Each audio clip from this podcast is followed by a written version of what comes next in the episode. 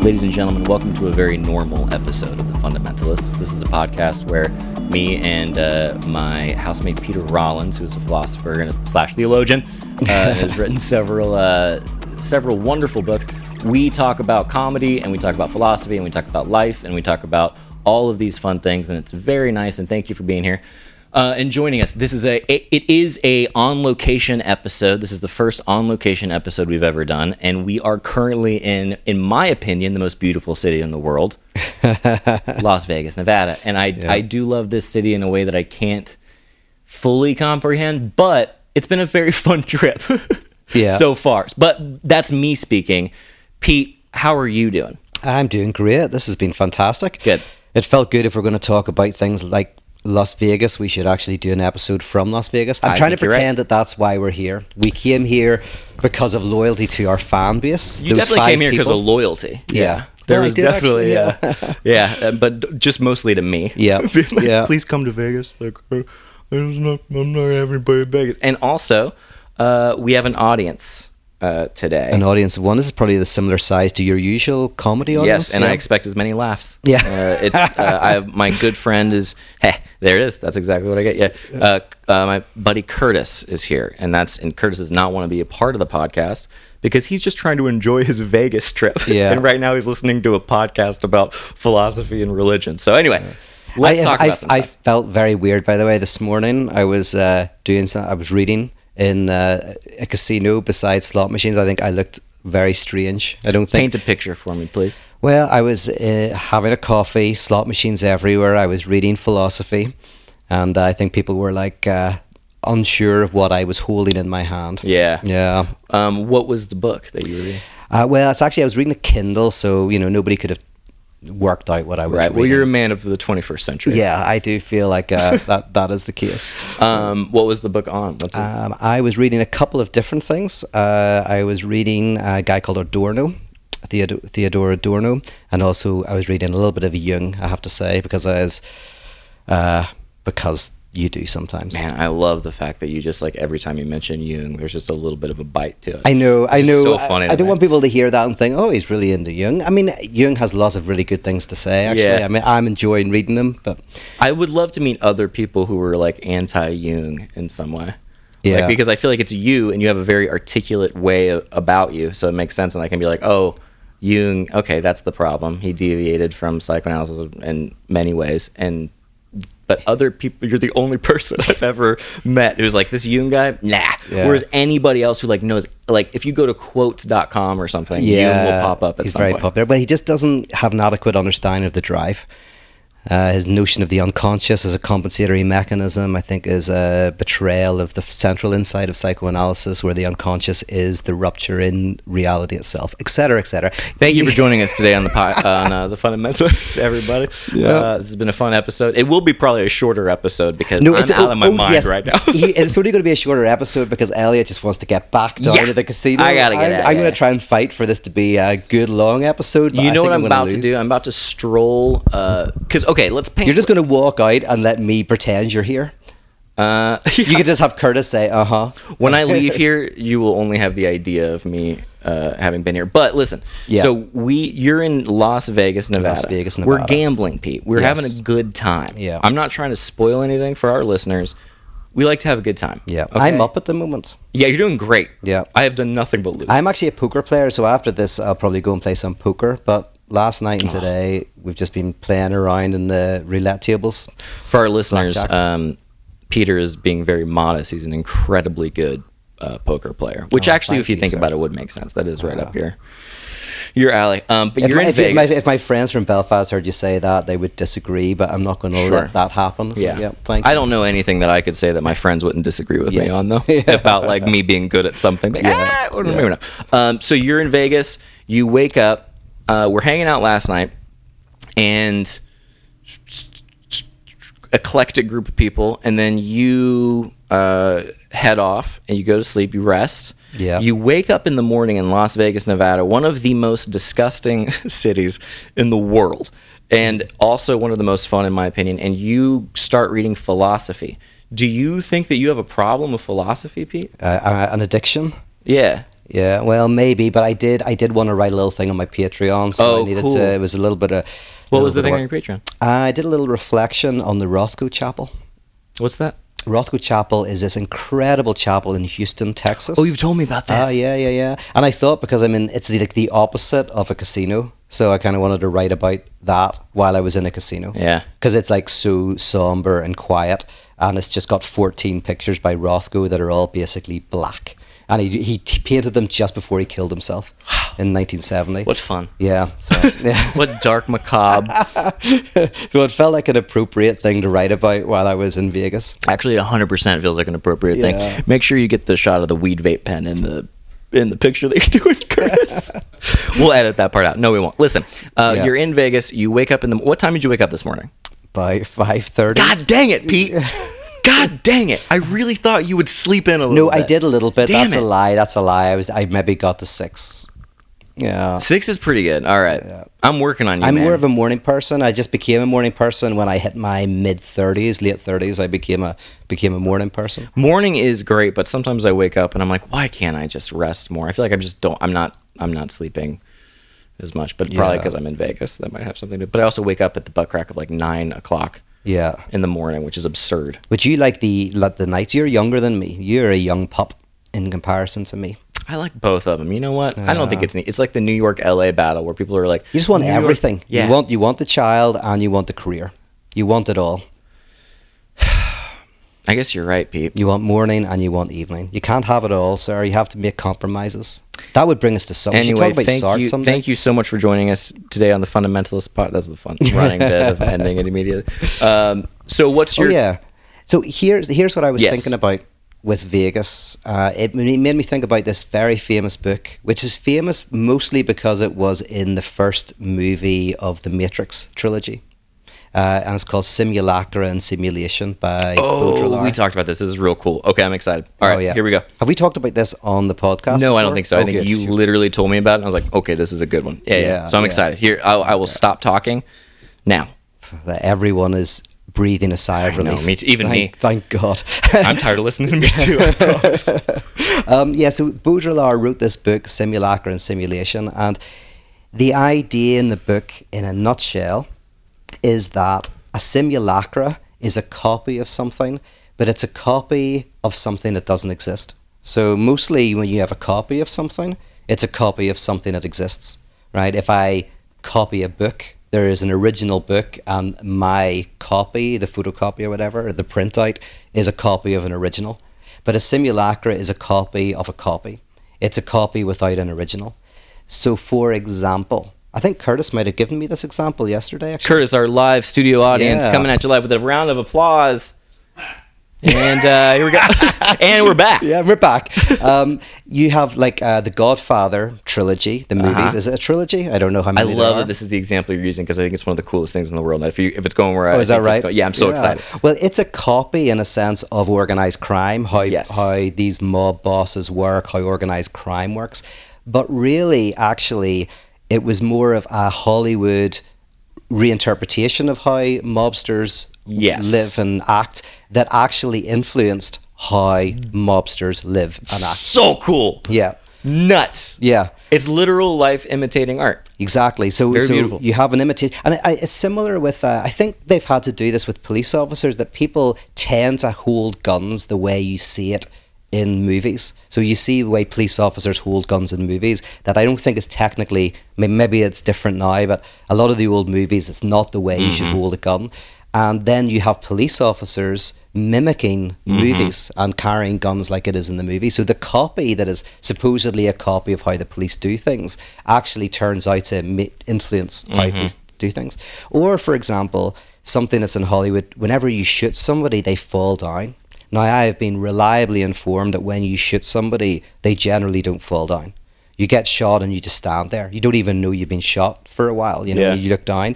But then what happens is people now start to fall down when they've been shot because you've seen it in movies. Yeah, man, and that's, that's that psychological shit. That's like real good stuff, man. Yeah. And real like I watched um over the holidays. We talked about it a little bit, I'm sure, on a previous episode, but I watched The Push with my parents. Oh yes, yes, yes. uh, with Derren Brown, and I highly recommend it as well as Sacrifice. I think is what the other one's called.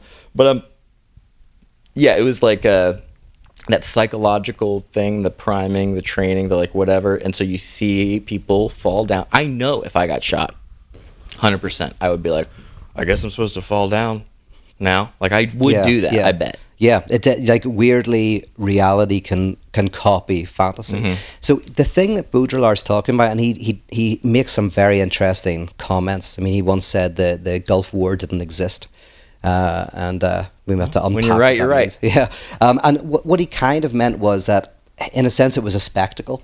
It was a spectacle for the people watching it, but even weirdly for the people Performance almost. yeah, and even for the people in it. So, uh, again, I don't know if this is true, but I, I, I saw a documentary that had this in it that, you know, soldiers would be playing rock music in a tank during a, a firefight. Uh, and kind of basically turning the whole thing into a type of video game. So it's not that the Gulf War didn't exist. Of course, it existed, and of course, real people died, and there was real horror.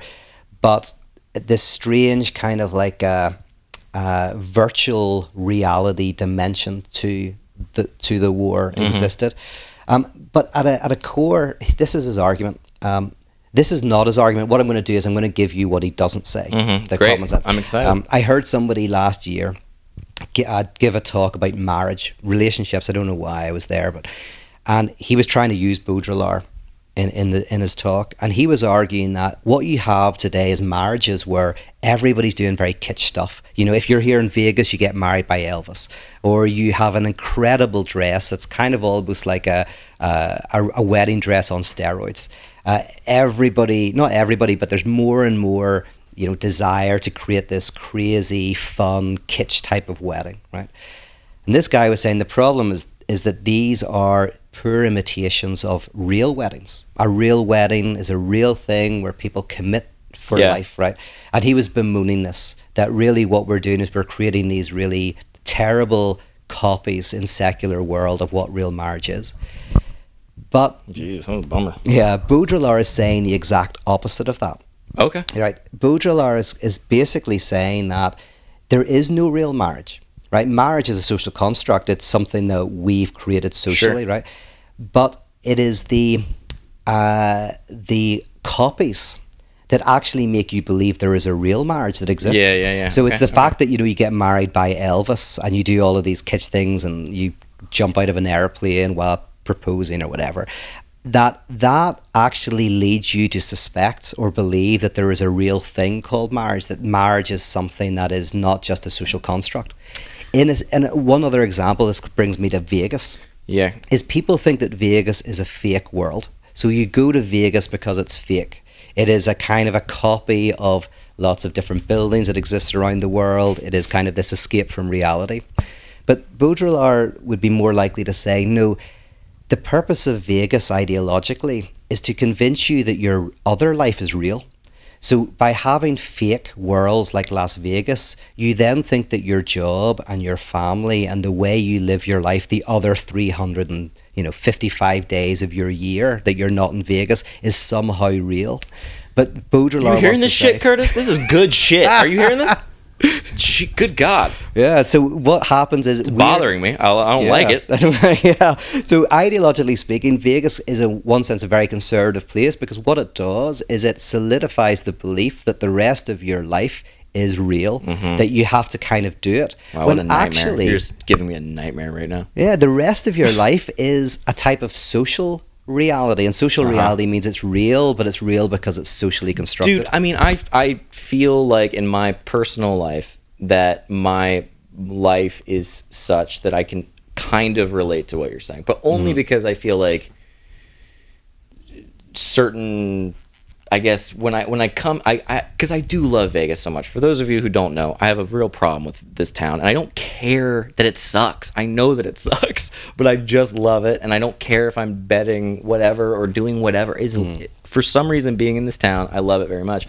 And I do think it's somewhat related to the absurdity of it and the weirdness of it and it makes me feel like the absurdity and the weirdness that I have in my Los Angeles life is Mm-hmm. tepid compared to the fact that I can come here and I don't know drink outside like it's actually not like Vegas isn't that crazy like Yeah. it's not there's not really that many like I don't do debaucherous things when I'm here but it's enough just being here is enough for me to go back and go like, okay, this is just me being a normal. Like I don't know if that's related to what. Well, no, it is totally Odegaard related. was saying. Yeah, but it's funny because like, and I don't think this is the case with you, but you did mention something you said there was very much a Baudrillard type notion. hell which yeah! is, Did you hear that, Curtis? yeah. Something I said there was a real Baudrillard. Curtis Type- doesn't want to be involved in the podcast. Curtis specifically asked about. Yes, I know. I love the fact that he said specifically at the beginning of this, "Please don't involve me. Please do not in any way involve me in this horror this show." happens. You lo- we lose track of Yeah. the. I'm first of all, I'm on a lot of things, but I can definitely tell you that being on a microphone and, and talking into it is not uh, it's not registering with me in any kind of way. But anyway, Yeah. Oh, yeah, well, so so, I what you- apologize, Curtis. I'm so sorry, Curtis, and I won't mention you again, Curtis. Yeah. But yeah, what you mentioned there is in a sense that that what it does is it anchors you. Like whenever someone goes to Vegas, it weirdly makes the rest of their life seem normal, and it anchors the rest of your life. It makes Okay, it seem- but in fairness, if you see the people walking around Vegas, you can definitely tell that when they go home, they have very normal lives. The- oh Like, yeah, the, like, and I would argue that the people who have the most fun in Vegas are the people who have the weirdest lives elsewhere. oh the the weirdest lives elsewhere. I think so, yeah, because they, there's there's a, a lightness to how absurd all this is. But I don't know, man. There's something about Vegas, and I do love it, but it's a sad part of it, which is people who are here.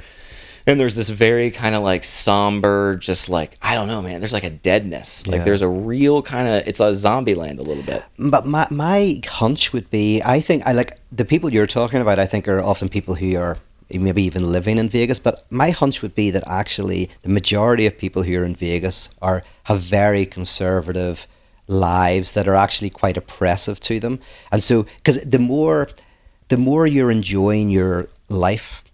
You, and you come to Vegas not to get away from your life. That's the difference. You're you're not doing it to get away from your life. But a lot of people come to Vegas to escape from the mundaneness of their life. But what happens is then it allows you to have a couple of weeks off and then you have to go back into it. Mm-hmm. And I think Baudrillard would want to say, no, your life is itself a type of fiction. And if you acknowledge that, then you can start to go, well, maybe I could change it. Maybe I could change it. Maybe my life isn't just the real, as in that's what I have to do. But but maybe my life I can mold it to a certain extent. Now most of us can't do that very easily. That's true. I'm not saying it's easy to do that. Mm-hmm. Like money is a social reality. In other words, money doesn't objectively exist. Money is just a concretization of value. money is such a social reality that to call it a social reality, I have no attachment. Like I like it. Money is as real as anything is going to be real. Like Well, if yeah. money isn't real, it's like the. Yeah. I mean, That's the weird I thing about get it. Like it's t- you're right, but like 100. percent Like there's no real way to enact that. You know. Yeah, well, that, that's what social realism is. And so it's it's weirdly that money isn't real, but it's the most real thing because it means you can't eat. You'll be homeless if you don't have it. Is it? But but It's it, the barrier between the real and the yeah, I mean, it's and it's a social co- like it's because we all And the non-real. uh, create a kind of like what do you call it? Like a social contract where we believe in the value of money, but that is a subjective belief that then influences, but influences how it works. Were you preparing this whole thing today? because you're bringing so much more to the podcast than I. I'm not going to mention anybody's. But this is. Did you prepare this? Well, did no, you have this locked and loaded? No, Jesus. Like- Man, I, went- I got vulgar there for a second. I'm sorry, Curtis. Curtis is very offended right now. I don't like saying I, there's certain lords' names in vain that I have no problem saying, but for some reason when I say Jesus, I feel bad. But anyway, um, You're gonna have to put more in the tip jar. Yeah, I will. Or the swear jar. Is that what you call it? yeah, uh, it's the Christ jar. the Christ jar. Um, but anyway, yeah, uh, man, dude, Yeah. did you- how did you come up? What did, where, where did this come from? We didn't even, we barely talked about this. yeah, well, you were just going like, let's let's let's knock out a thirty minute one and get back to And drinking. you were like, well, here's an hour and a half of things to unpack. I'm still reeling from what you said about marriage. Oh, Uh, I don't even know what, where that came from or what, how to relate to it, but it didn't make me, it, it made me feel something. And I don't know what it Ah. was, but I felt a little like, mm, and wow, oh, yeah, tell me about that. I don't know. Yeah, like you it start talking about like the copy of or- the copy becomes the real, and then the marriage thing becomes you see that it's a real, but you wouldn't do it, but you do do it, and then when you do it, it becomes real. Yeah. something in that somewhere in that quagmire, I felt bad. yeah. Well, that's that's why you know, things like Universal Studios and Disneyland and that Las kind of thing are are are kind of conservative in the sense Oh. that they actually solidify the belief that there is something that is the way things should be. So marriage, because marriage is a social creation that that that we as a community. It's, it's a way to try to navigate the impossibility of it relationship. sounds like what you're saying is society Mm. is literally built on like a house of cards like everything none of this stuff is real Yeah. but then when you start doing it it's like without it you don't have all the fun stuff that comes from perhaps marriage or perhaps all the other things in society like i feel like my I mean, I could be wrong, but I feel like society is a species going, okay, let's just kind of like maybe let's do this and we're gonna do that and like keep Yeah. it keep things kind of tight because this is kind of we like I, I don't know. There's something about it that I think that is uh, Yeah. After and the no and yeah and the weird thing is it's not even that reality is structured or exists because we believe in it. At a more fundamental level it works because we believe that other people believe it. So for example right I take an example of you hear there's going to be a water shortage in LA and you're like oh my goodness right? I don't even know if it's true. In fact I don't believe it is true. This is just a rumor. It's just a rumor that there's going to be a mm-hmm. water shortage. But then you go hold on a second. Even though it's not true, if people start believing it's true, they're going to start uh, filling their baths with water. They're going to start kind of like trying to um, uh, hoard water. Yeah. And if everyone starts to hoard water, There'll be a water then there'll be a water shortage. and if there's a water shortage and I don't hoard water, I'm screwed. Yeah. So I need to hoard water, not because I believe there's a water shortage, but because I believe that other people might believe there's a water shortage. Dude, I would and listen- that creates a water shortage. if you could just say hoard water a thousand times, I would listen to that. Ugh, I actually would truly listen to it. Is that right? hoard water? Hoard, Hoard water. Hoard Yeah. water. Yeah. Um, I didn't hear anything you said after the second hoard water. But it, okay, so it really take the stock exchange as an example. If you hear a rumor that there is a certain stock that is going to crash, and you know it's just a rumor, you know it's not true, it's not connected to the reality of that business, but then you think, oh, other people might believe it's true.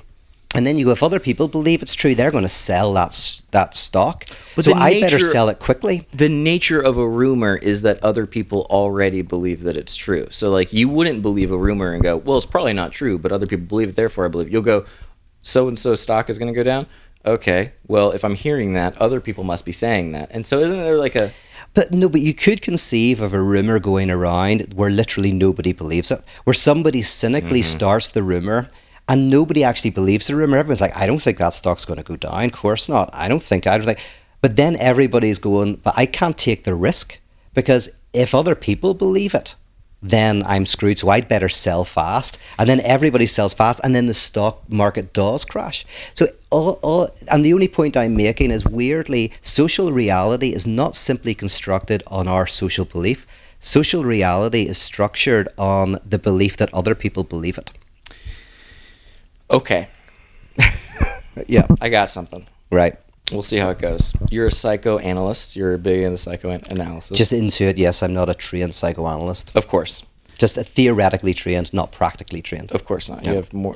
Who has the time? Yeah. Uh, you are okay. It sounds to me. I, I I was talking with some of my relatives over the holidays. Let's just Yeah. say it was my brother and sister in law, and uh, we no, were let's talk- ma- make it anonymous.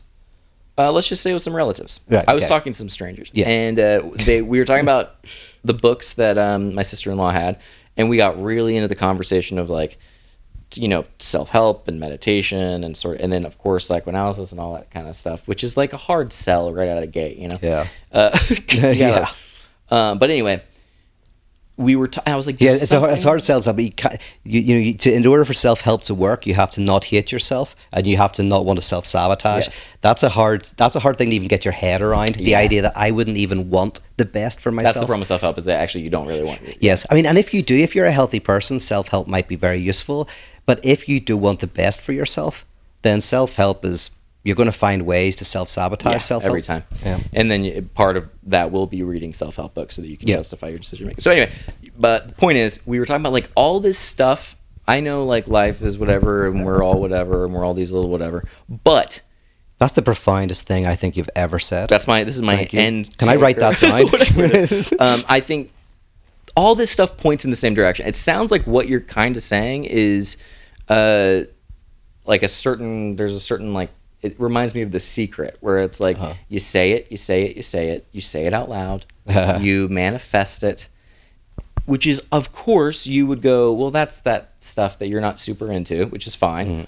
But it kind of still sounds the same way on a societal level. Like we all were like marriage, marriage, marriage is marriage is good, and we have a society, we have a society, and then we all kind of were like, okay, and now we have a society. I'm not saying that there's like Yeah. a mystical element to it, but it's interesting that every that it all points back to somebody being like, this is on, and then the result being Yeah. whatever was Yeah. said, not the thing that is a result of it. And and there is there's there's an Are we element just talking of about truth. cause and effect? No, but th- there's an element of truth basically in everything. Hegel once said the real is rational, whi- and the rational is real, which means that pretty much if something exists, there's something rational in it, because a otherwise it wouldn't exist. Like there's no s- uh, four-sided triangles in the world, right? Yeah. You can't because it can't exist. So the secret The real is rational, and the rational is real. real. Yeah. So anything that is is because it can be. I can see that in conversations we've had that you internalize that on some level because I Yeah. think that there's when we talk about politics, when we talk about all this stuff, like you have a uncanny ability to look at basically any viewpoint and be like, no, this is this makes sense in some way. Yeah. Like this is what's happening here. It, it gets into that's when we get into like the you know, more pop culture type stuff, I guess. But like it's really yeah. Yeah, no, it's an I- I think that's interesting notion. I think, it's, uh, yeah, and it is. I, I think it is a star that I navigate. I think by. it is, yeah. which yeah. is because, like, as you said, I was like, oh, that's why I've heard you say that type of thing, which is a beautiful way to, of looking at it because it's a so it's so non-judgmental. It's so just like there's whatever you're saying, yeah. you have a reason for it, like Yeah. that, which is such a beautiful idea, and we could all get along a lot better, right, Curtis? He's on his yeah, He's so the secret has a, like a real kind of there's an insight there, and I don't think it's what is on the surface, but there is a ob- obviously there is something about how ideas form and forge our social reality. That is, and sociology is basically uh, the discipline that studies that. I love it. Yeah, Very beautiful. Um, I would like to not do this anymore. yeah. Or do you think we're we'll start to wind up? I think so. Well, I think I would like to go not be talking to a microphone anymore. I don't think I should be recorded. I, I actually heard myself talking a second ago and was like, reel it in, Elliott. I think this is great. I think this has been a really It's actually been a really good one. Yeah, and what we could do is we could kind of wind it up now, but potentially, potentially, maybe not, do another short one before we leave Las Vegas, and then either put them together or put it out next week. We'll F and C, man. Yeah, but we have to do our takeaway thing. Yes, my takeaway what a beautiful. I'm the my takeaway is purely.